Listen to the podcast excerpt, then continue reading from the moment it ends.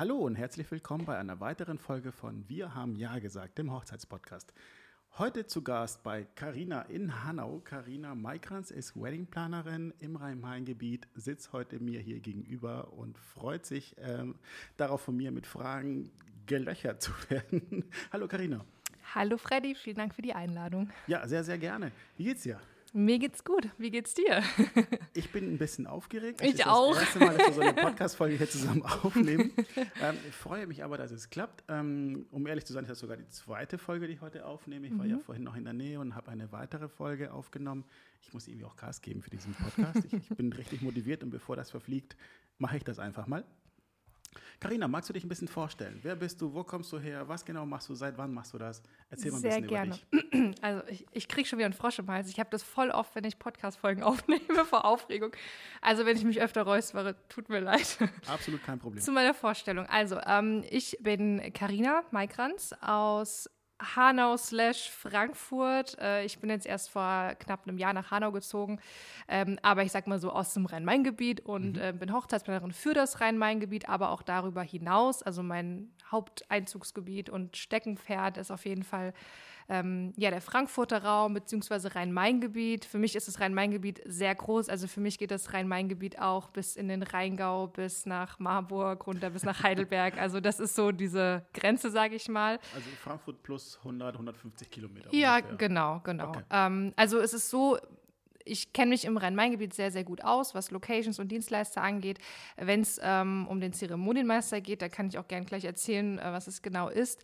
Ähm, dann bin ich auch in ganz Deutschland unterwegs. Also, wer jetzt nicht Corona, hätte ich letztes Jahr eine Hochzeit in Nürnberg gehabt, in äh, Köln, in Bielefeld. Also, ähm, da geht es auch über die Grenzen gerne mal hinaus. Ja, du bist richtig fleißig. Du hast ja auch sehr viel dafür getan, dass du mittlerweile so gefragt bist. Man kommt wenn man online nach einer Planerin sucht, irgendwie nicht an ihr vorbei.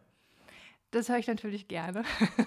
ja, absolut. ähm, ja, aber äh, ja, ich, ich bin gerne aktiv auf Social Media. Wir haben auch einen Hochzeitsblog, den wir sehr regelmäßig pflegen und mit Inhalt füllen. Und ich glaube, ähm, ja, dadurch, äh, durch die Aktivität, sage ich mal, wächst es ganz gut und äh, Bekanntheitsgrad steigert sich natürlich dann auch. Ähm, Genau, habe ich jetzt was zur Vorstellung vergessen? Seit wann ähm, machst du das? Genau, seit wann mache ich das? Äh, und zwar bin ich Ende 2016 parallel zu meiner Ausbildung damals, ähm, bin ich in die Hochzeitsbranche so gerutscht über einen Aushilfsjob und ähm, bin dann sozusagen hängen geblieben und ähm, Kurzfassung ist, nach meiner Ausbildung habe ich mich direkt damit Vollzeit selbstständig gemacht. Ähm, äh, ja, habe es direkt gewagt, no risk, no fun. und ja, bin seitdem jetzt Hochzeitsplanerin. Und der ähm, Plan ging auf, ne? Der Plan ging auf, genau. Okay.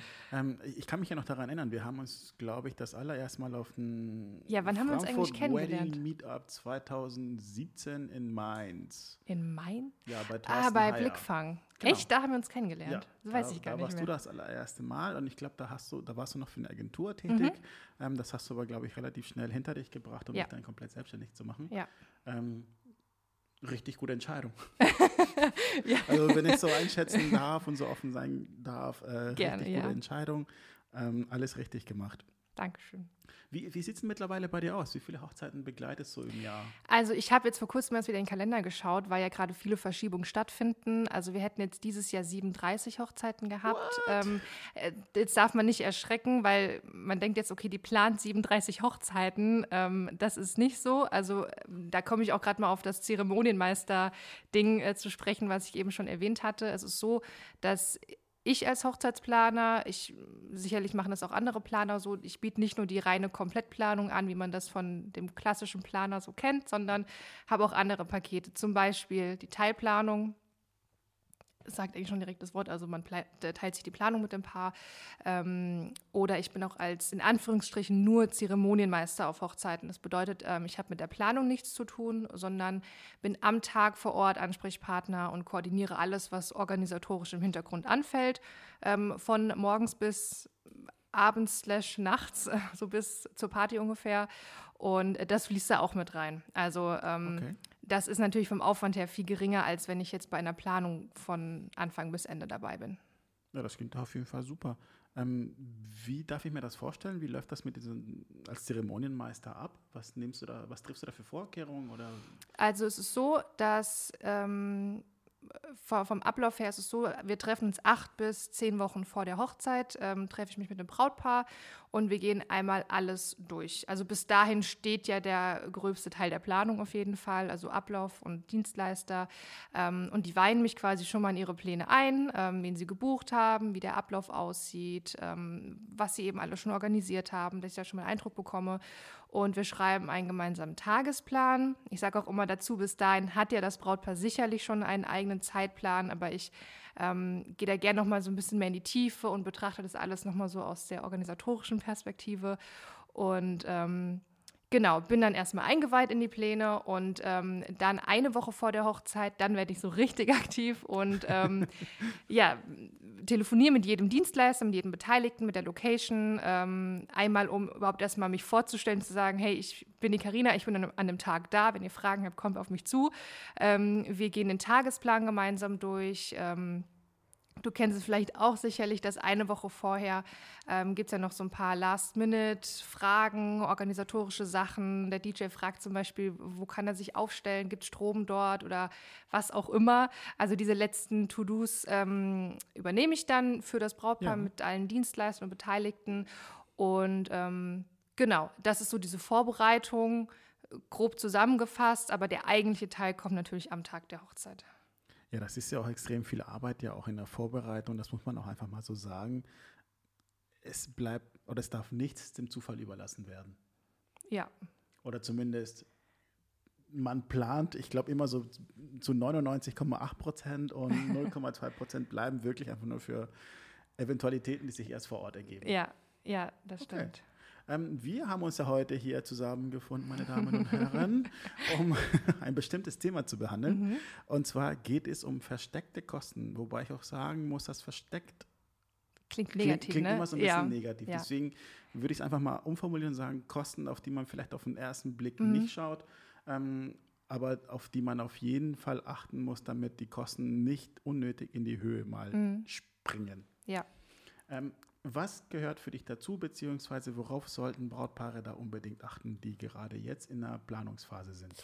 Also äh, viele, ähm, die jetzt vielleicht gerade die Planung beginnen, die schon mal erste Locations angefragt haben, sind sicherlich schon mal auf ähm, so typische Hochzeitspauschalen gestoßen. Ähm, die wird dann von den Locations angeboten. Für Preis XY gibt es dann anteilig Location-Miete, ein Viergang-Menü oder Buffet, Getränke, äh, die Stuhlhusten oder was auch immer. Ja. Ähm, und ich sage jetzt mal, die Pauschale kostet 150 Euro. Ähm, wichtig ist immer, und das versuche ich auch immer, ähm, auch über Instagram zum Beispiel immer gut zu kommunizieren ähm, an die Brautpaare, dass es nie, nie, nie, nie ähm, bei 150 Euro bleibt pro Person. Ja. Ähm, auch wenn das eine All-in XXL-Pauschale ist. Es kommen wirklich also ich hatte es noch nie, dass der Preis bei der Pauschale geblieben ist, ähm, was ja auch normal ist. Ähm, genau, aber soll ich mal so ein paar ver äh, versteckte oder äh, Ja, wir haben ja hier natürlich ganz schlaue aufzählen? Notizen gemacht äh, über Dinge, die man sich ja unterhalten müsste. Vielleicht fangen wir erstmal mit dem Thema Geld an und mhm. zwar, wie sieht es aus mit den Preisen, die da erstmal kommuniziert werden? Sind das Endpreise, sind das Brutto, Netto? Was hast du da für Erfahrungen gemacht? Genau, äh, das ist zum Beispiel auch ein wichtiger ähm, Punkt, der vielleicht manchmal so ein bisschen versteckt in Anführungszeichen sein kann. Ähm, also ich kenne es so, dass die meisten Locations brutto rechnen, weil ja die Brautpaare auch brutto bezahlen, logischerweise. Mhm. Wenn man aber mit, äh, ich sag mal, größeren Event-Locations zu tun hat, die vielleicht eher auch mehr in diese ich sage jetzt mal, Firmen-Event-Richtung gehen als in die Hochzeitsrichtung. Die ja. planen oftmals mit Nettopreisen und da ist mir selbst schon der Fehler passiert, dass ich Nettopreise weitergegeben habe, weil für mich war das ganz selbstverständlich, ja, ist ja alles brutto. Mhm. Und dann habe ich mir gemerkt, oh, nee, ist, da muss ja noch die Mehrwertsteuer drauf. Äh, und okay. das ist für das Brautpaar dann natürlich auch in der Summe, in der man dann ne, eine Hochzeit mal plant, das ist natürlich ein großer Unterschied. Ähm, Absolut.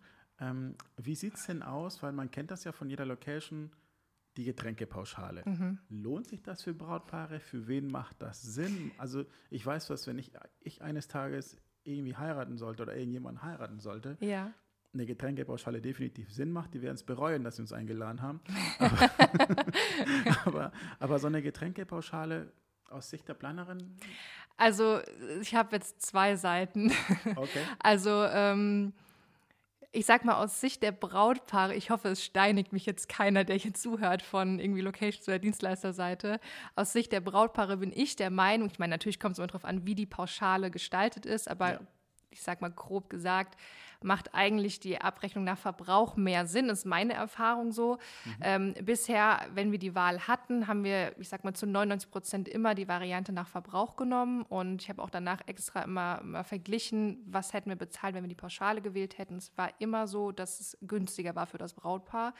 Ähm, Wie kommt das zustande? Genau, genau, also es ist ja auch eigentlich sinnvoll, dass Nachverbrauch günstiger für das Brautpaar ist, weil wenn es eine Pauschale ist, dann berechnet ja der wird, die Location, der Caterer, wer auch immer, ähm, der hat ja auch seine Erfahrungen, seine Erfahrungswerte und berechnet ja dann auch die Pauschale so, dass es sich für ihn natürlich lohnt. Also natürlich gibt es auch Ausreißer, keine Ahnung, der Fußballclub oder wer auch immer, ähm, für die lohnt sich dann wahrscheinlich die Pauschale, aber dann gibt es auch wieder die Oma oder die Schwangere oder wer auch immer, die dann halt nicht so viel trinkt, nicht lange da bleibt.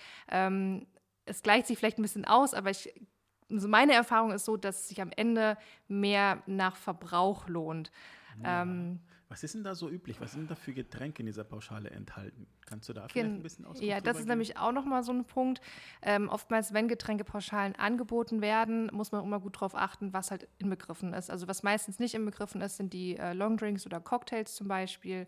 Ich habe es aber auch schon gehabt, dass die Weine komplett nicht dabei waren. Ähm, aber ja, Getränke sind drin, wie zum Beispiel Wasser, Softgetränke, Bier, ähm, Weine, Kaffeespezialitäten, Teespezialitäten, sowas. Ja. Genau. Ich war mal Trauzeuge, irgendwann mhm. vor drei, vier Jahren und es, es, war eine Hochzeit irgendwo Richtung Stuttgart. Ich habe eine Danksagungskarte von, der, von der, vom Brautpaar bekommen. Mhm. Da, da drauf stand, Freddy, vielen lieben Dank für deine 198 Long Drinks, die du bestellt hast. Die wurden Nein. alle einzeln berechnet. Nein. das war 198. 198. Ich du alle, alleine? Nein, ich habe immer für alle bestellt. Ach so. Ich, ich, ich, war quasi der, der, der Kellner, äh, der exklusive Kellner dann irgendwie vom Brautpaar. Ich habe für alle immer bestellt, immer so 10er-Runden, 15er-Runden. Mhm. Ja, und es waren 198 Die hatten keine ähm, Pauschale. Die hatten keine Pauschale. es wurde alles einzeln abgerechnet. Ich glaube, pro Longdrink 57. Mhm. Ähm, ja, seht ihr, also wenn ihr den Freddy als Gast habt, dann bitte wählt die Pauschale. Unbedingt. Ich bringe Freunde mit. Ich sag's euch, das lohnt sich dann auch. Da wird sich der Wirt wirklich äh, freuen, dass er uns dabei hat. Ich sage äh, aber auch immer dazu, also an meine Brautpaare, ihr kennt eure Gäste immer am besten. Also wenn ihr zehn Freddys in eurer Gesellschaft habt, dann wählt natürlich die Pauschale. Ähm, so rein von den Erfahrungswerten kommt man mit äh, der Variante nach Verbrauch vielleicht ein bisschen besser mit weg.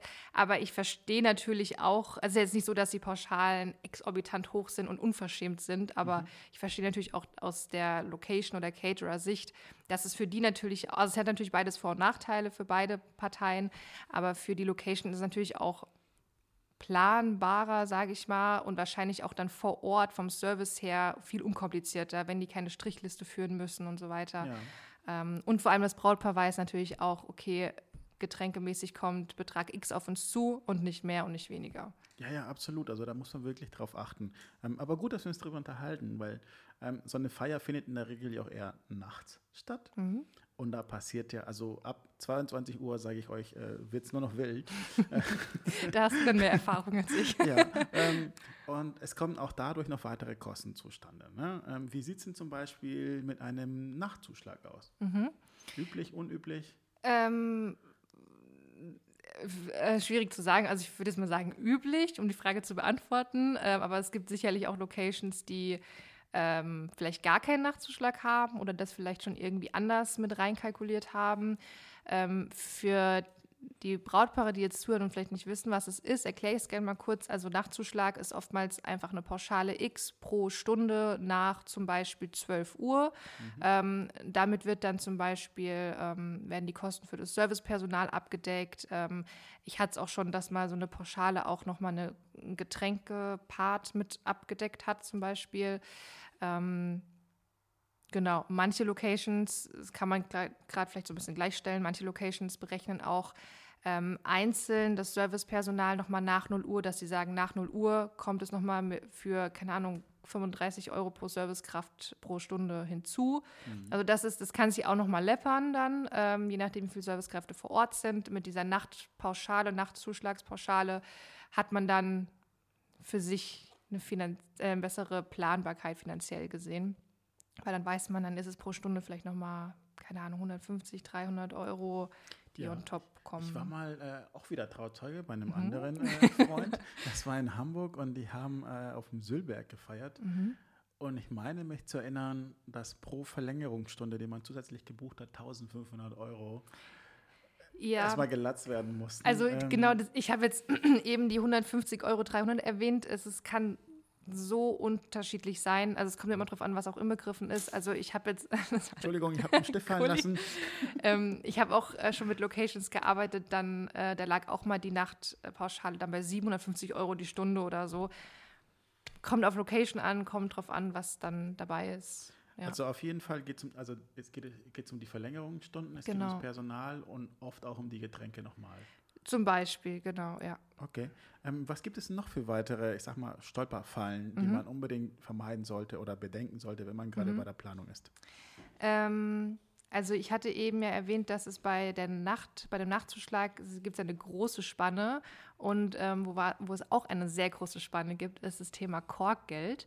Ähm, Korkgeld ist eine ähm, Gebühr, nenne ich es mal, ähm, die man bezahlt, wenn man eigenen Alkohol mitbringt. Nicht mhm. vielleicht unbedingt eigenen Alkohol, vielleicht generell eigene Getränke. Ich kenne es jetzt so, wenn man eigenen Wein oder eigene Spirituosen mitbringt. Ja. Ähm, und das kann nach Kisten abgerechnet werden, es kann nach Flaschen abgerechnet werden. Und äh, da habe ich auch schon krasse Unterschiede erlebt. Also ich glaube, das günstigste, was ich hatte, waren vielleicht drei Euro pro Flasche. Oh, das ist wirklich sehr human. Genau, also da lohnt es sich vielleicht sogar äh, eigene Fall. Getränke mitzubringen.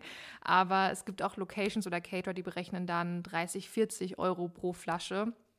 Ähm, und das kann dann schon mit der Menge natürlich ein, nochmal eine ordentliche Summe sein, die draufkommt. Auf jeden Fall. Also das Brautpaar zahlt quasi diese 30 Euro pro mitgebrachte Flasche an die Location. Also, also ich glaube sogar pro geöffnete Flasche. Okay.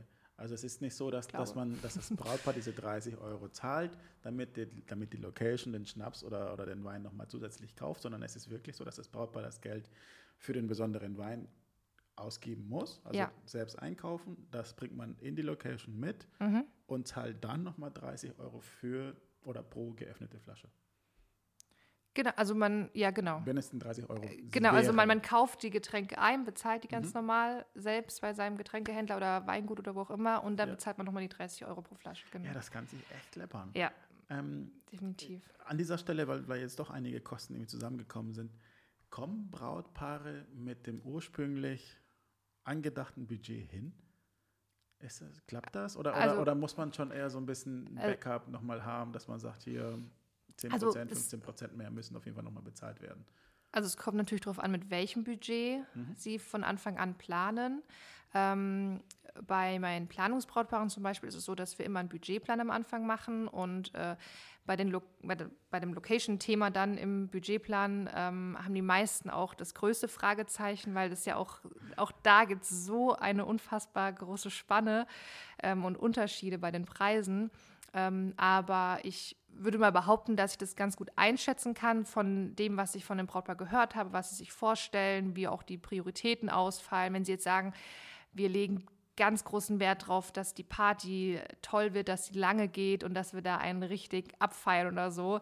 Ähm, dann wüsste ich zum Beispiel auch, dass ich da vielleicht ein bisschen mehr für die Getränke einplane, als jetzt für, keine Ahnung, die Blumen oder so zum Beispiel. Mhm. Ähm, aber ich würde mal behaupten, dass ich das ganz gut einschätzen kann von vornherein, ähm, dass wir auch dann Pi mal Daumen bei dem Budget am Ende landen. Ähm, mhm. also ich rechne ganz gerne immer mit Pauschalen pro Person. Also für mich selbst einfach, egal jetzt, ob die Location mit Pauschalen arbeitet, aber ich fasse diesen Location-Part immer ganz gerne mit einer Pauschale pro Person zusammen und kann dann sagen, okay, die Location wird uns ungefähr, sage ich mal, 200 Euro pro Person oder so kosten. Und da wären dann die Getränke für mich einfach so von der Kalkulation her dabei. Kannst du mal so grob überschlagen, wie viel Prozent vom Budget des Brautpaares macht die Location samt Essen und Getränke aus? Äh, das weiß ich nicht, das habe ich noch nie ausgerechnet, aber was ich als äh, Hausnummer geben kann, ist, also ich kann ja jetzt für das Rhein-Main-Gebiet nur sprechen, vielleicht sieht es in München anders aus. Mhm. Ich habe schon gelernt, dass es im Osten von Deutschland ganz anders aussieht mit den Preisen. Ja gut, das ist ja wirklich ein ganz anderer Markt. Deswegen will ich so betonen, dass ich äh, jetzt mal für das Rhein-Main-Gebiet sprechen kann. Ähm, ich würde sagen, für Location, also für Miete, Essen, Getränke, Personal, sowas wie Endreinigung, ich sag mal die Nebenkosten für die Location, das alles pauschal würde ich sagen, das preiswerteste, günstigste, was ich glaube ich kenne, sind vielleicht 120 Euro mit allem, also Location, Miete, Essen, Getränke, Personal etc. Ähm, und das, also ich sag mal, durchschnittlich rechne ich ganz gerne immer irgendwas zwischen 100 160, 170, 180 bis 250 grob. Okay. Also das ist jetzt wirklich eine grobe Angabe für die Location. Ja. Das kann ja jetzt jeder für sich auf seine Personenanzahl hochrechnen. Mhm. Und ähm, dann kommt natürlich noch sowas on top wie ne, Fotograf, DJ, Blumen. Du musst schließlich Einladung. auch bezahlt werden. Oder ist das genau. schon in, den, in, diesen, in dieser Pauschale schon mit drin? Nee, nee. Also okay. die, diese Pauschale war jetzt nur für die Location okay. gedacht, dass man sich das mal so grob hochrechnen kann ähm, auf seine Personenanzahl. Und ich rede vom Rhein-Main-Gebiet und ich spreche auch von, ich sage jetzt mal, professionellen Hochzeitslocations. Sicherlich, wenn man jetzt einen Saalbau mietet oder das Gemeindehaus Sport, oder ähnliches. irgendwas, genau, ja, es sieht nochmal ganz anders aus, ja. Mhm. Ähm, du sagtest eben Endreinigung. Mhm. Was genau bedeutet das jetzt für die Brautpaare? Oftmals kommt die Endreinigung noch on top. Also die Location wird einfach äh, am Ende der Veranstaltung gereinigt. Was? Warum das? Und das ähm, ja, lässt sich die Location natürlich auch bezahlen dann von dem Brautpaar und ähm, äh, ist nicht immer dann in irgendeiner Pauschale oder in irgendeinem Hochzeitsarrangement, Paket, was auch immer inbegriffen. Ähm also da fällt mir spontan ein, eher so eine, so eine Konfettikanone, die noch nachts ja. um drei noch abgeschossen wurde. Äh, ist also, das schon inklusive ja, genau, oder, das, das wie kann, ist da der das, Stand der Dinge? Das kann auch ein Unterschied nochmal sein. Ähm, also ich kenne auch Locations, da gibt es eine ganz normale Endreinigung ähm, und die sagen aber, wenn es, äh, wenn Konfettikanonen geschossen werden oder irgendwas ähnliches, dann wird das nochmal on top berechnet. Ich glaube, ähm, das kann richtig teuer werden. Also gerade wenn es nochmal ja, ein Paket ist oder ähnliches, ja. äh, dann muss man schon aufpassen, dass ja. es nicht Sowas zum Beispiel, ich frage bei, bei jedem Detailgespräch mit der Location, mhm. ähm, frage ich immer, wie sieht es aus mit Konfettikanonen, wie sieht es aus mit Wunderkerzen. Mit Wunderkerzen frage ich natürlich immer aus dieser Brandschutzperspektive äh, und ne, weil du gerade Parkett erwähnt hattest. ähm, und da frage ich aber auch immer, dürfen wir Konfettikanonen abschießen, auch wenn es gar nicht konkret geplant ist. Einfach, dass ich mir das immer aufschreibe und einfach schon mal weiß. Ich glaube, das sagen die wenigsten ja, oder? Ja, leider. ich liebe Konfettikanonen. Ja, ich finde die auch cool, aber da tut mir wirklich das Reinigungspersonal einfach nur leid, wenn, wenn, wenn du weißt, die kommen morgens um fünf oder um sechs, um, um ihrer Arbeit nachzugehen. Mhm. Und, oh, weiß ich nicht, ich, ich wäre da nicht so erfreut, wenn ich dann in die Location komme und das so sehen würde, da würde ich die Krise kriegen erstmal. Also ich sag mal, wenn die Location sagt, ja, es ist möglich, dann erhöht sich aber die, erhöhen sich die Reinigungskosten mhm. und das Brautpaar sagt, ja, okay, das ist uns wert, dann ist es ja in Ordnung, sage ich mal. Ne? Also die Location hat dann okay. ja gesagt. ja, nee, aber ich finde es ist schon cool, einfach mal sich darüber zu unterhalten, was, was Brautpaare wirklich beachten müssen, weil mhm. wenn, wenn man das, sich das alles das mal so durchliest, Oh, das ist schon krass, was da noch alles mal on top kommt. Ich hatte mal ähm, bei uns im Seminar, wir geben ja auch, äh, können wir vielleicht gleich nochmal drauf zu sprechen kommen. Ja. Ähm, also wir bilden auch Hochzeitsplan, angehende Hochzeitsplaner aus und da hatte ich auch mal im Seminar extra, um das mal besser zu veranschaulichen, mal einen Vergleich gegeben. Ich habe eine Bankettmappe gezeigt ähm, und da war eine Pauschale angegeben wie 129 Euro. Da war auch schon einiges inbegriffen und ähm, ich mache ganz gerne immer eine Kalkulation für die Brautpaare, dass sie nochmal alle Kosten in der Tabelle haben und sehen, okay, so und so viel 1000 Euro kostet uns die Location jetzt äh, mit allem drum und dran. Ja. Und ähm, habe das dann alles runtergebrochen auf äh, eine Pauschale pro Person. Und die Pauschale am Anfang war bei 130 und am Ende waren wir bei um die 220, 230 pro Person. Und das ist natürlich bei einer durchschnittlichen Personenzahl von, keine Ahnung, 80, 90 Leuten oder so, ist es schon ein krasser Unterschied. Das ist eine ordentliche Hausnummer. Ja, aber das war letztendlich der Endpreis dann. Ja. Gibt es denn ein Mindestbudget, das du für eine komplette Planung brauchst? Ähm, weil, Also ich- weil wenn man jetzt von solchen Zahlen mh. ausgeht, die wir ja gerade hier genannt haben, ähm, dann klingt das eher schon so nach einer Hochzeit, wo du sagst, okay, ich brauche mindestens 20.000 Euro, dass ich das so umsetzen kann oder 25.000 sogar. Also ich äh, habe jetzt irgendwie keine offizielle Zahl, dass ich sage, ich mache nur Hochzeiten ab so und so viel Budget. Kommt ja auch immer drauf an. Also ich sag mal, 20.000 Euro können ja auch extrem viel sein, wenn du, jetzt mal übertrieben gesagt, wenn du nur zehn Gäste hast zum Ja, genau. Beispiel. Ähm, von daher kann das, also ich sag mal, mein, meine Durchschnittsbudgets liegen so zwischen 25 und 35.000 Ja. Euro ungefähr. Ist in so einem Budget deine Gage als Planerin schon inklusive oder muss man das, oder wird das noch on top berechnet Ähm, oder berechnest du prozentual?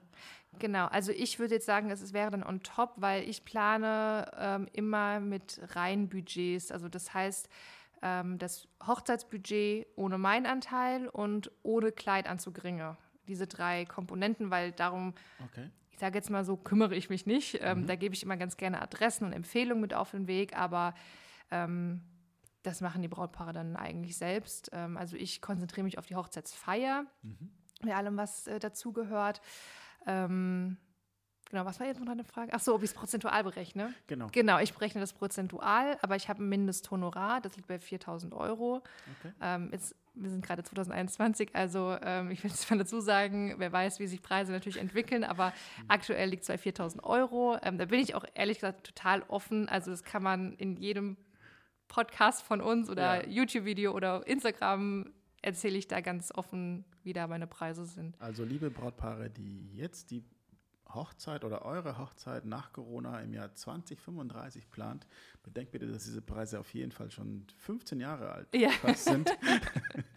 Und wir sprechen von der Komplettplanung. nee, aber ich finde es cool, dass man auch einfach mal auch mal das Thema Geld anspricht, Mhm. weil oft wird das einfach tabuisiert schon fast, dass man, oh, um Gottes Willen, alles irgendwie mega individuell. Ähm, einfach mal, dass man eine Ansage macht und sagt, hey, mindestens 4000 Euro und dann müssen wir noch gucken, was noch dazu kommt. Ja. weil ich meine, du musst ja auch kalkulieren können und willst am Ende auch deine Miete zahlen, das funktioniert ja sonst anders nicht. Ja. Ähm, wir haben noch zwei Punkte hier auf der Liste Mhm. und zwar einmal das sogenannte Tellergeld. Ah ja, genau. Ähm, genau, Tellergeld. Der, Kau kaufe ich da die Teller? Oder? Also der kleine Bruder vom Korkgeld. Okay. ähm, am Tellergeld ähm, sind, ist auch sozusagen eine Gebühr pro Gast, pro Person für die mitgebrachte Hochzeitstorte. Ähm, entfällt auch manchmal, wenn zum Beispiel, auch nicht immer so, aber könnte so sein, dass die Location irgendwie Partnerkonditoreien hat, vielleicht eine eigene Konditorei hat, dann entfällt auch manchmal das Tellergeld. So ist jetzt meine Erfahrung. Ähm, ansonsten, wenn man Tor eine Torte mitbringt, ähm, berechnet die Location dieses Tellergeld pro Person. Das können zwei, das können drei, das können auch fünf Euro pro Person sein, so um den Dreh, würde ich jetzt mal sagen. Ähm, genau, und das ist einfach, ich sag mal, diese Gebühr dafür, dass die, Tor die Location die Torte entgegennimmt, kühlt stellt, anschneidet, ähm, ein Gedeck bereitstellt. So, das ist das Okay. Tellergeld. Und, und wenn man, also jetzt, wo wir bei den Tellern sind, wenn ich jetzt nochmal besonderes Besteck oder ähnliches haben muss, stellt das die Location, bringt das der Dekorateur mit, kümmerst du dich dann drum? Wie läuft dann das, das dann ab? Also es kommt drauf an. Okay. Ich sage gerade voll oft, es kommt drauf an. Also Ähm, diese Antwort erinnert mich an mein Jurastudium. Das lernst du in der ersten Vorlesung. Ja. Es kommt drauf an. alles ich klar. mag das auch eigentlich gar nicht, wenn ich auch Locations äh, mal nach äh, Preiseinschätzung frage, hat man immer, es kommt drauf an. Ja. Ähm, ich bin eigentlich überhaupt kein Fan davon, aber leider kommt es drauf an. Wir einigen uns auf, es hängt davon ab. Genau. also wenn das Brautpaar äh, besonderes Besteck haben möchte, es kann von der Location kommen. Vielleicht bietet die Location auch goldenes Besteck zum Beispiel an, falls das gewünscht ist. Ja. Ähm, ich habe jetzt in meiner Hochzeit, ich hoffe, sie findet statt. Ähm, wir haben auch eine gemeinsame Hochzeit in Mai. Ich ja. hoffe sehr, dass die auf jeden Fall stattfindet. Ja. ähm, genau, also bei der anderen Mai-Hochzeit, da bringt der Dekorateur das Besteck mit. Also ich bringe kein Besteck mit, aber ich könnte es natürlich organisieren, aber es würde auch über einen Dienstleister dann oder einen Anbieter laufen. Hast, du mittlerweile auch so Zeugs, was du mit anbietest? Also jetzt, wo wir gerade beim, beim Ähm, äh, also Thema Dekoration sind? Ja, also ich habe jetzt keinen Keller, wo ganz viel La Zeug lagert, sondern was ich habe, ist sowas wie eine Staffelei. Mhm. Ähm, also zwei Staffeleien, streng genommen. Halt, es sind doch ähm, drei. Oder ich habe auch mal zum Beispiel ich habe auch Bilderrahmen dafür, einen Tischplan oder ein Willkommensschild oder sowas. Ähm, ich habe auch mal so LED-Zahlen gekauft, die kann man mhm. als Tischnummern verwenden. Äh, ein Ringkisten habe ich immer dabei, Echt? falls es vergessen wird. Das ist aber sowieso in meiner Kiste bei mir dabei. Also jetzt nichts, was, wo ich jetzt irgendwie eine extra vermiete oder sowas. Also die Staffeleien, wenn die gebraucht werden, bringe ich die mit. Ähm, das ist für mich kein großer Akt. Mhm. Und ich habe auch so Candy Bar ähm, Gefäße. Ja. Bin jetzt auch nicht scharf drauf, dass ich die Candy Bar mache und das alles mitbringe, aber es hat sich so mit der Zeit halt angesammelt, sag ich mal. Ja. aber ich vermiete jetzt nichts offiziell. Du sagtest gerade, du hast so eine Kiste. Mhm. Was ist das für eine Kiste? Was ist da drin? es ist eine Notfallkiste.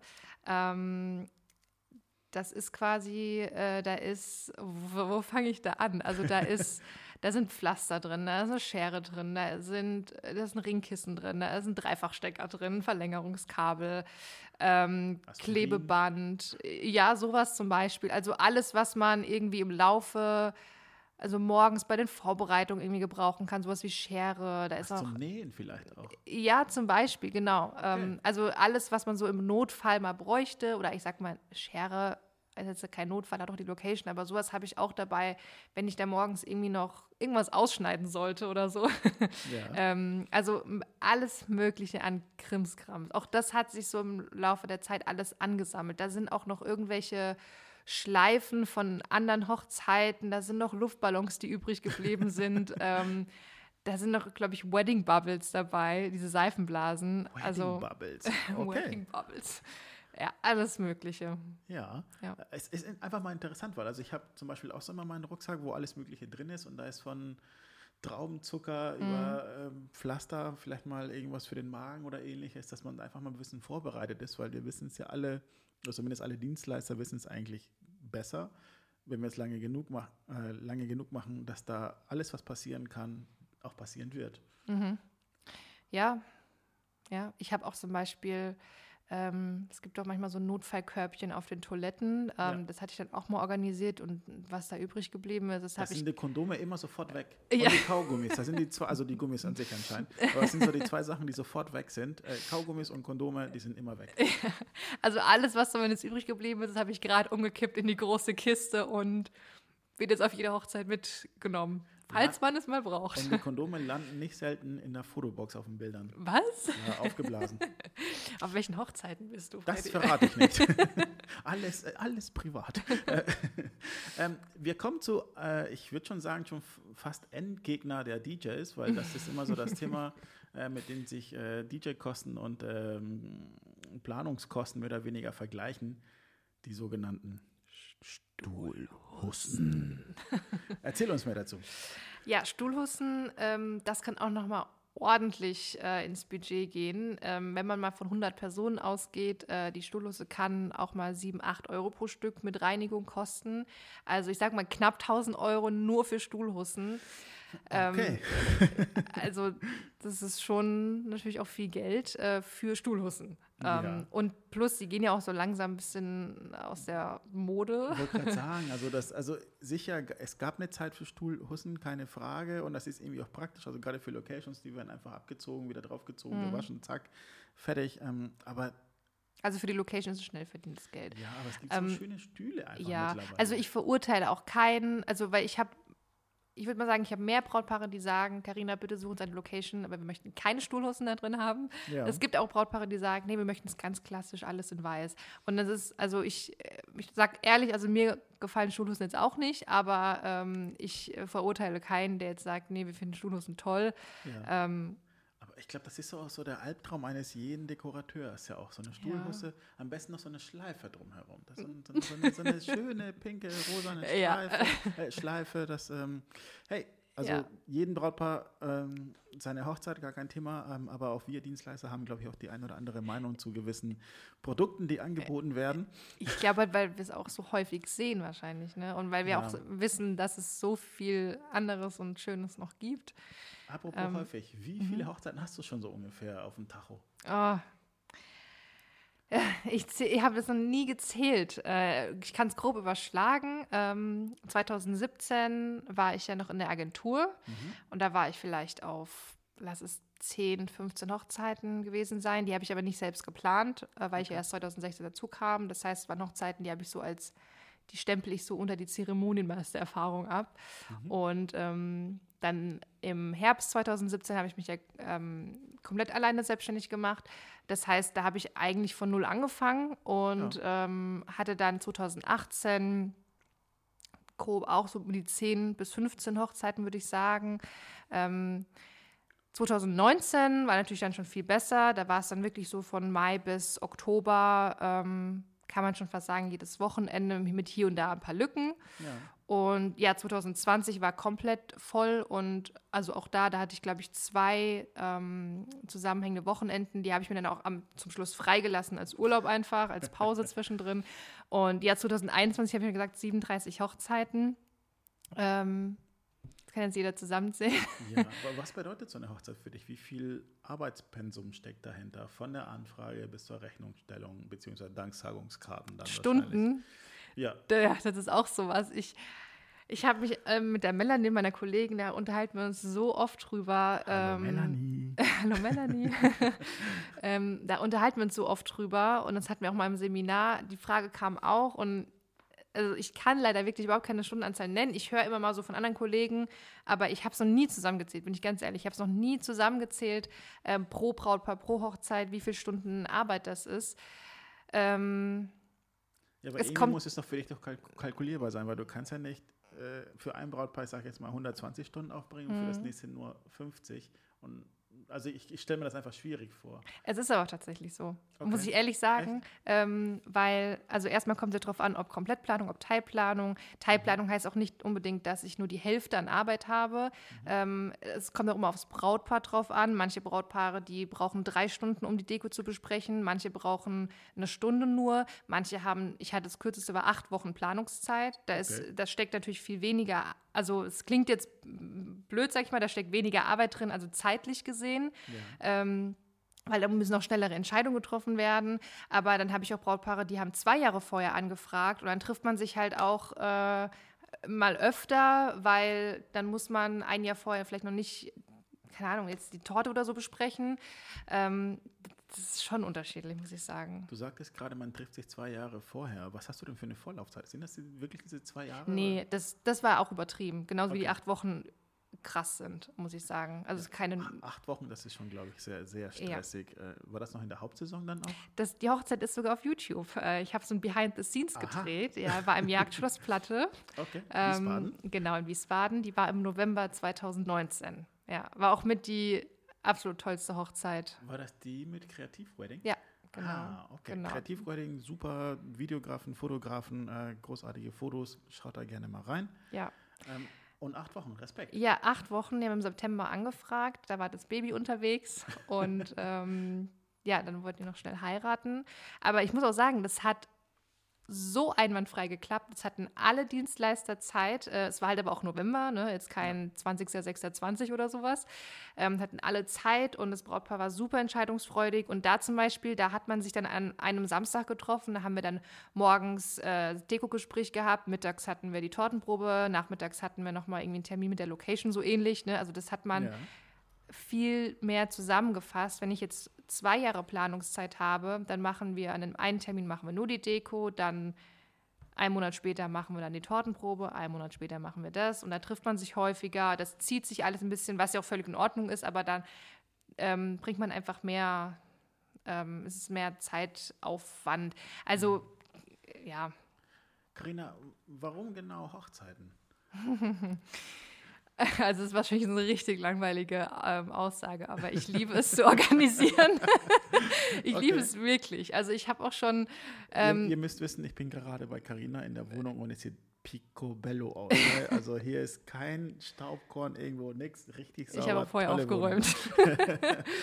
okay. Nee, also ich habe wirklich früher schon gerne ähm, die Geburtstage organisiert, den Abiball ähm, und ich habe dann eine Ausbildung gemacht zur Kauffrau für Büromanagement und Fremdsprachenkorrespondentin, also was komplett Trockenes und ähm, ich habe da schon in dem Unternehmen gesagt, hier gibt es nicht irgendwas so mit Veranstaltungen, was ich hier machen kann, kann ich da nicht mal reinschnuppern und ähm, ja, und Hochzeiten, ähm, die begleiten mich tatsächlich schon länger, weil ich mit einer ähm, anderen Kollegin schon damals, als wir noch in der Schule waren, haben wir so bei uns im Dorf auf den Hochzeiten immer gesungen, äh, Okay, alles ich so. streiche die Frage schon mal durch. Ja, Genau. aber Singen. Es, es war alles so, ich sag mal, hat semi-professionell angefangen, so als Schüler halt, ne, waren so die zwei Freundinnen im Dorf bekannt, dass die halt auf einer Hochzeit gesungen haben, dann haben sie ein bisschen rumgesprochen und ähm, das heißt, auf Hochzeiten war ich im Sommer sehr, sehr häufig.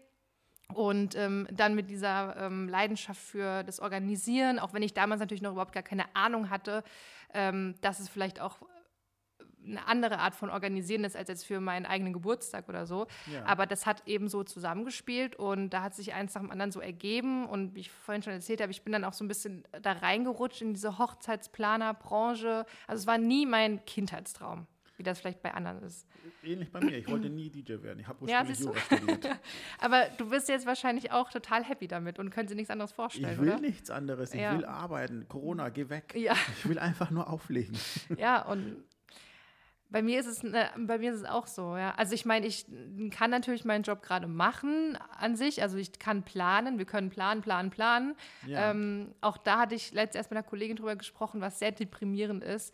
Seit, also meine letzte normale, in Anführungszeichen, normale Hochzeit war 2019, 2020 hatten wir auch ein paar im Sommer, die dann ähm, so durchgekommen sind. Aber trotzdem, wir planen und planen und verschieben und planen und planen und verschieben. Und aber Ja. letztendlich, ich habe jetzt schon lange nicht mehr mein Endergebnis von meiner Arbeit gesehen. Und das ist so traurig. Darauf fieber, fiebert man ja hin. ne? Ja. Dass man dann einfach irgendwann mal feiern oder Weil das komplette umsetzen das ist, kann. das ist so eine Erfüllung für mich und äh, das zeige ich auch jedes Mal bei Instagram. Ähm, wenn ich dann am Ende vom Tag äh, neben dem DJ oder neben der Band stehe und dann auf die tanzende äh, Meute blicke und das Brautpaar ist happy und, und lacht und dann denke ich mir so, ah, es hat sich alles gelohnt. Meine Füße tun höllisch weh, aber es hat sich alles gelohnt und das ist so eine Erfüllung für mich. Das macht dann echt Spaß. Ähm, bietest du noch andere Dienstleistungen an neben der Planung? Also du singst. Ähm, ich habe bei der einen oder anderen Planerin auch mal erlebt, dass sie auch mal eine freie Trauung anbieten, was auch schon mal Thema hier Mm, ja. ähm, oder hier Thema im Podcast sein wird. Ähm, bietest du sowas an? Nee, eigentlich nicht. Okay. Also freie Trauung nicht, weil ich bin ähm, sehr schlecht im Schreiben. Also ich habe auch das Thema Blogbeiträge bei mir, habe ich von Anfang an abgegeben. Okay. ähm, ähm, nee. Also Ja. mit dem Singen, das machen wir auch, äh, ich sag mal so nebenbei. Wir machen jetzt auch keine aktive Werbung, gehen nicht auf Messen oder sonst was, sondern das kommt so rein, wie es reinkommt, das spricht sich so ein bisschen rum und damit sind wir zufrieden. Aber mein Hauptding ist auf jeden Fall die Hochzeitsplanung. Sehr gut. Ähm, und jetzt, gut, wir sind nun mal bei der Hochzeitsplanung. Mhm. Ähm, ich habe mitbekommen, oder es ist ja auch, äh, ich, ich hätte sogar am liebsten noch teilgenommen, habe ich dir auch geschrieben. Ja. Du hast ja, du, du bietest zusammen mit Melanie, ja. hallo Melanie, Hallo Melanie. einen, äh, einen Workshop für Planerinnen. Wie bist du Genau. darauf gekommen? Wie seid ihr darauf gekommen? Ähm, tatsächlich kam das so, ich sage jetzt mal aus meiner Community bei Instagram, ähm, haben wir sehr, also sowohl Melanie als auch ich, wir haben wirklich fast, also ich weiß, viele sagen immer so, ich bekomme so viele Nachrichten, aber wir haben wirklich viele Nachrichten bekommen. Ähm, so, hier kannst du uns mal irgendwie eine Coachingstunde geben oder ähm, wie hast du das am Anfang gemacht? Hast du Tipps für mich? Und ähm, am Anfang hat man dann noch so individuell erstmal weitergeholfen per Instagram Direktnachricht und es hat sich dann so ein bisschen halt aufgebaut. Ich habe mich mit Melanie ausgetauscht und ähm, dann hat man sich ein paar Mal getroffen und dann ist es, sag ich mal, so entstanden. Wir haben gesagt, komm, wir probieren das jetzt mal aus. Ja. Ähm, die Nachfrage scheint da zu sein. Und ähm, auch über meinen YouTube-Kanal sind äh, sehr viele ähm, äh, ja, auf mich gestoßen und äh, haben dann halt, sag ich mal, so eine Plattform gefunden, wo sie halt einfach mehr über diesen Job lernen. Ob das jetzt gleich das große Seminar ist oder ob das erstmal vielleicht was Kleineres ist, sei es über ein YouTube-Video. Wir haben jetzt auch noch andere Sachen geplant. Ähm, ja, und das hat sich dann so, das kam auch so gefühlt schleichend, war nie so der konkrete Plan. Und dann kam da kam halt immer mehr Nachrichten dazu. Und dann haben wir gesagt, komm, wir probieren das jetzt mal. Ja. und haben das dann für, wir haben das im Dezember 2019 geplant, für November 2020 und ähm, genau, da war unser erstes Seminar mit zehn Teilnehmern. Und äh, das hat mega Spaß gemacht. Also wir haben auch unfassbar gutes Feedback bekommen. Es war einfach mega geil. Also ich kann es gar nicht anders beschreiben. Ähm, und wir haben das auch komplett aufgenommen, das Seminar, mhm. dass wir es auch online verkaufen können für diejenigen, die vielleicht irgendwie nicht nach Frankfurt reisen wollen können oder ähm, die vielleicht auch nicht so viel ausgeben möchten. Das Online-Seminar ist ein bisschen günstiger.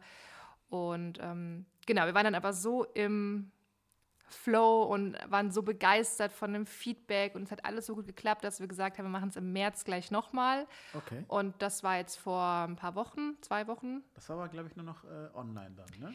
Genau, also durch Zoom. Corona leider. Wir wollten es so machen wie im November, wir wollten es als Präsenzseminar machen, ähm, hatten es auch so dann beworben und dann war halt dann, ne, kam nochmal ein härterer Lockdown und dann haben wir gesagt, hm, nee, wir müssen es, ja, können wir so nicht verantworten und dann haben wir es online gemacht, aber nicht so, dass sich die Teilnehmer die Aufnahmen angeschaut haben, sondern wir, waren, äh, wir haben ein Zoom-Meeting gemacht mhm. und ähm, haben das aber trotzdem technisch, glaube ich, ganz gut aufgezogen, dass wir auch mehrere Kameraperspektiven hatten. Wir hatten so ein Technikteam, die konnten immer hin und her wechseln zwischen Folien und Frontkamera und Seitenkamera und war das schon ist, echt ganz wie eine, cool. Wie eine Fernsehproduktion schon fast dann auch. So ein bisschen. Ja, also ich habe noch nie hinter eine Fernsehproduktion geguckt. Ich weiß nicht, was da so abgeht. nee. Aber ähm, nee, war schon echt, also von der Technikseite war es echt einwandfrei und äh, wir sind so dankbar, dass es mit dem Internet alles geklappt hat. Wir sind auch extra ins Hotel gegangen, weil da eine bessere Internetverbindung ist als hier zu Hause bei mir in Hanau. Ja. und ja, und dann haben wir es im März, wie gesagt, nochmal gemacht. Dann aber halt online. Und das hat auch super geklappt, hat auch wieder mega Feedback gegeben. Und das motiviert uns natürlich, dann zu sagen, okay, wir machen es direkt nochmal. Ich finde es ähm, einfach vorbildlich, dass Braut, äh, Brautpaare, dass äh, Hochzeitsplaner beziehungsweise aber auch Fotografen immer so, so fleißig dabei sind, sich weiterzubilden, sich fortzubilden, sich einfach dann nochmal einzubringen und, und überhaupt darüber lernen zu wollen oder besser werden zu wollen. Mhm. Das, äh, das gilt für andere Branchen eher weniger. Das finde ich so schade. Ja, ich muss auch sagen, also unsere Zielgruppe ist, glaube ich, auch mehr an, geht mehr in Richtung angehende Hochzeitsplaner, also wirklich Leute, die von null starten. Mhm. Ähm, also wir hatten jetzt im ersten Seminar hatten wir eine dabei, die war schon ein Jahr dabei, aber sie hat von sich aus gesagt, ähm, sie hat noch nicht so das Gefühl, dass sie alles weiß oder sie weiß noch nicht genau irgendwie, wie es weitergeht. Also sie war ja dann auch noch am Anfang. Aber wir hatten jetzt im letzten Seminar hatten wir eine dabei, die hatte mal so diese, so wie ich damals 2016 so die Idee, komm, ich mache jetzt Hochzeitsplanung und ähm, mehr hatte sie noch nicht und das hat auch völlig gepasst. Also es sie hat sich da aufgehoben gefühlt im Seminar und konnte, äh, konnte mitkommen. Wir hatten auch eine dabei, die ähm, hat schon andere Seminare äh, besucht und ähm, hat auch schon erste Erfolge gesehen, beziehungsweise erste Planungen, erste Brautpaare bekommen. Ähm, also so, das ist so diese Zielgruppe, sage ich mal. Ja. ja. Carina, ähm, wie würde deine Hochzeit aussehen? Oh. Ja, ich, die Frage musste kommen. Ähm, äh, auch die Frage höre ich oft, öfter, deswegen muss ich gerade so, oh. ähm, weil ich weiß es nicht, ehrlich gesagt. Also, ähm, ich habe letzt im Livestream gesagt, ähm, da hat jemand gefragt, ähm, du hast doch bestimmt eine Lieblingslocation. Und ich so, nein, ich habe keine, weil mir gefällt so vieles. Ich habe auch keine Lieblingsstilrichtung. Also ich bin okay. jetzt nicht der voll Boho-Mensch oder voll Schlossmensch oder so, sondern mir gefällt einfach so vieles. Und das ist, also ich glaube, ich wäre für mich ein sehr schlimmer Kunde, weil ich nicht weiß, was ich will. Melanie, macht dich auf was gefallen. nee, also wirklich, also ich, ich habe irgendwie jetzt, ich, ich habe keine Ahnung. Ich, okay. ich, weiß es nicht. Also ich, ich weiß, dass ich auf jeden Fall groß. Kommst du überhaupt für dich in Frage? Ja, doch, auf jeden okay. Fall. Also ich weiß, dass es ähm, groß sein wird. Also, weil manche Dienstleister zum Beispiel sagen, ja, ich habe jetzt genug von Hochzeiten und will mich nicht wie auf der Arbeit fühlen. Ich mache das irgendwie, keine Ahnung, mit zehn Freunden auf Mallorca, so ähnlich. Die sogenannten Tiny Weddings. Ja, genau. Das okay. wäre tatsächlich nichts für mich. Also ich würde auch das volle Programm mhm. machen, Stand heute. Mit hier Standesamt, freie Trauung und so weiter. Aber ich sag mal, wie es jetzt genau aussieht, so vom, von Stil, Farbe, Location, Wahrscheinlich wird es ein bisschen in die amerikanische Richtung gehen. Ich bin so ein kleiner Amerika. Ja, du hast ja mal gelebt, glaube ich, ne? Also ein Jahr habe ich dort äh, so ein Auslandsjahr gemacht, damals in der 10. Klasse. Wo warst du da? In Mechanicsburg, Pennsylvania. Also eigentlich die deutscheste Gegend in Amerika, die es gibt. So? Ja. Okay. ja. Und, und also du hast da ein Jahr gearbeitet oder was hast du da gemacht? Äh, ich war in der Schule, in Ach, der Highschool. In der Schule, okay. Genau. Wie war es für dich? Äh, mega cool. Also ich kann es jedem raten, der das sich irgendwie möglich machen kann. Ähm, ich war in der 10. Klasse dort, also habe meine 10. Klasse dort gemacht und musste sie zum Glück auch nicht wiederholen hier in Deutschland. Ähm, also ich war 15, bin dann 16 geworden, ähm, einen Monat später. Und ich, mein Englisch war okay, sage ich mal, aber hat sich natürlich enorm verbessert in dem Jahr, weil in Amerika die wenigsten können Deutsch sprechen. Das heißt, mhm. du musst Englisch sprechen. Du hast keine andere Möglichkeit, egal ob das in deiner Gastfamilie ist, ob das bei deinen Freunden ist, die du dann vielleicht irgendwann hast oder in der Schule. Außer du bist in Texas oder New Jersey, da kommst du mit Spanisch weiter als mit Englisch. Ja, oder Spanisch, genau, aber halt nicht mit Deutsch. Ne? Ja. ja, aber nee, war mega cool. Also ich möchte es, also ich würde es immer noch mal machen. Also du bist dort 16 geworden. Mhm. Hast du dort einen Führerschein gemacht? Ja. Hast du ihn ja. dann einfach hier umschreiben lassen, oder was? Ja, genau. Das war auch, Clever. ja, das war auch Glück. Also ich habe damals, äh, man macht erst ein Permit, heißt es, also eine Fahrerlaubnis bekommt man und die hat 20 Dollar gekostet oder so. Ja. Und ähm, da ich allerdings nicht versichert war, also ich durfte nicht alleine fahren mit dieser Erlaubnis, außer in einer Fahrschule. Und dadurch, dass die Fahrschule in Amerika über die Schule läuft, habe ich dann im Stundenplan cool. ähm, in meiner sechsten Stunde immer äh, Drivers Education gehabt. Also habe in der Schule das Fahren gelernt und konnte dadurch dann auch äh, Fahrstunden nehmen, weil über die Schule war ich versichert. Und es war auch Glück, dass weil nicht jedes Bundesland wird in Deutschland anerkannt. Mhm. Also nicht jeder Führerschein aus jedem Bundesland, aber Pennsylvania hat dazugehört. Und dann hatte ich nochmal für 300 Dollar Fahrstunden und Krass. das war's dann. Also aber das ist doch ein guter Ansatz, dass man das schon in der Schule lernt. Das wäre doch was auch fürs deutsche Schulsystem. Mhm. Ähm, aber das ist, glaube ich, ein ganz anderes Thema. Ein ganz anderes Thema. aber ähm, ich also ich weiß, dass über das amerikanische Schulsystem viel gemeckert wird ähm, und ich habe auch so meine Kritikpunkte, aber ich muss auch sagen, was ich mega cool fand, ist, ich hatte zum Beispiel, ich habe Querflöte gespielt. Okay, ich habe mich um den Unterricht immer gedrückt und bin zu Fußballspielen gegangen. Ja. ja. Und auf jeden Fall, du bist da so krass gefördert in deinen Stärken, muss ich sagen, weil ähm, ich habe dann im, also fest im Stundenplan, nicht nachmittags oder so, sondern fest im Stundenplan, damals in der vierten Stunde war das, hatte ich abwechselnd entweder Chor mhm. oder Band. Mhm. Ähm, und ähm, ich glaube, einmal die Woche also es ist ein anderes System und alle sechs Tage war das dann, hatte ich dann von der Schule aus Querflötenunterricht. Und cool ich war so gut damals im Querflöte spielen, weil ich so gut gefördert wurde. Ich hätte auch einen Kochkurs belegen können, hätte es festen Stundenplan gehabt, wie ich dann auch Englisch und Mathe und sowas. Hatte. An dieser Stelle ja. wünsche ich Anderes mir Thema. von allen Brautpaaren, Carina, hol die Querflöte raus. Du spielst uns jetzt was vor. Ähm, Hab sie leider nicht hier. nee, also das, das, da ist das amerikanische Schulsystem nochmal wirklich anders. Ich habe auch für nächstes Jahr auch eine Braut, ähm, die ist nach Amerika gegangen, um dort zu studieren, weil sie dort wirklich gefördert wird, ähm, um Rollstuhlbasketball zu spielen. Ah, okay. Und ist deswegen dort. Und, und, und mhm. die führen halt eine Fernbeziehung, die ist mehrmals im Jahr hier. Ähm, das funktioniert super mit den beiden. Und ähm, sie ist wirklich einfach deswegen dahin, weil sie einfach weiter Basketball spielen wollte mhm. und es dort einfach auch nochmal gefördert wird. Finde ich stark. Also da, ähm, man kann sich halt auch noch einiges von den Leuten da drüben abgucken. Ja, Daher, also ich habe auch ein paar Kritikpunkte, aber habe ich auch hier in Deutschland, aber es ist ein anderes e Thema. Irgendwas ist immer, irgendwas ist ja. immer. Carina, wir haben jetzt doch eine, doch eine ganz schön lange Folge, glaube ich, irgendwie draus gemacht. Mhm. Ähm, gibt es denn etwas, was du deinen oder den potenziellen Paaren da draußen oder den Zuhörern noch mit auf den Weg geben möchtest für die Hochzeitsplanung, worauf sie vielleicht achten sollten unbedingt? Mm, ja. Ähm, lasst euch nicht reinreden in der Planung. Also zieht euer Ding durch, heiratet so, wie ihr das möchtet. Lasst euch davon keinem irgendwie negativ beeinflussen. Und wenn ihr Stuhlhusten haben möchtet, dann habt Stuhlhusten. Wenn ihr klein heiraten möchtet, dann heiratet klein. Ähm, was ich natürlich wirklich immer ans Herz legen kann, ist tatsächlich diese Zeremonienmeister-Geschichte, weil ich es halt selbst, also dadurch, dass es ja selbst planende Brautpaare sind, ähm, ja. die ich dann am Tag begleite, ähm, weiß ich einfach, was das für einen Unterschied macht, wenn man wirklich jemanden vor Ort hat, der sich damit auskennt, der das gefühlt jeden Samstag macht und der nochmal einen anderen Blick hat als vielleicht Trauzeugen.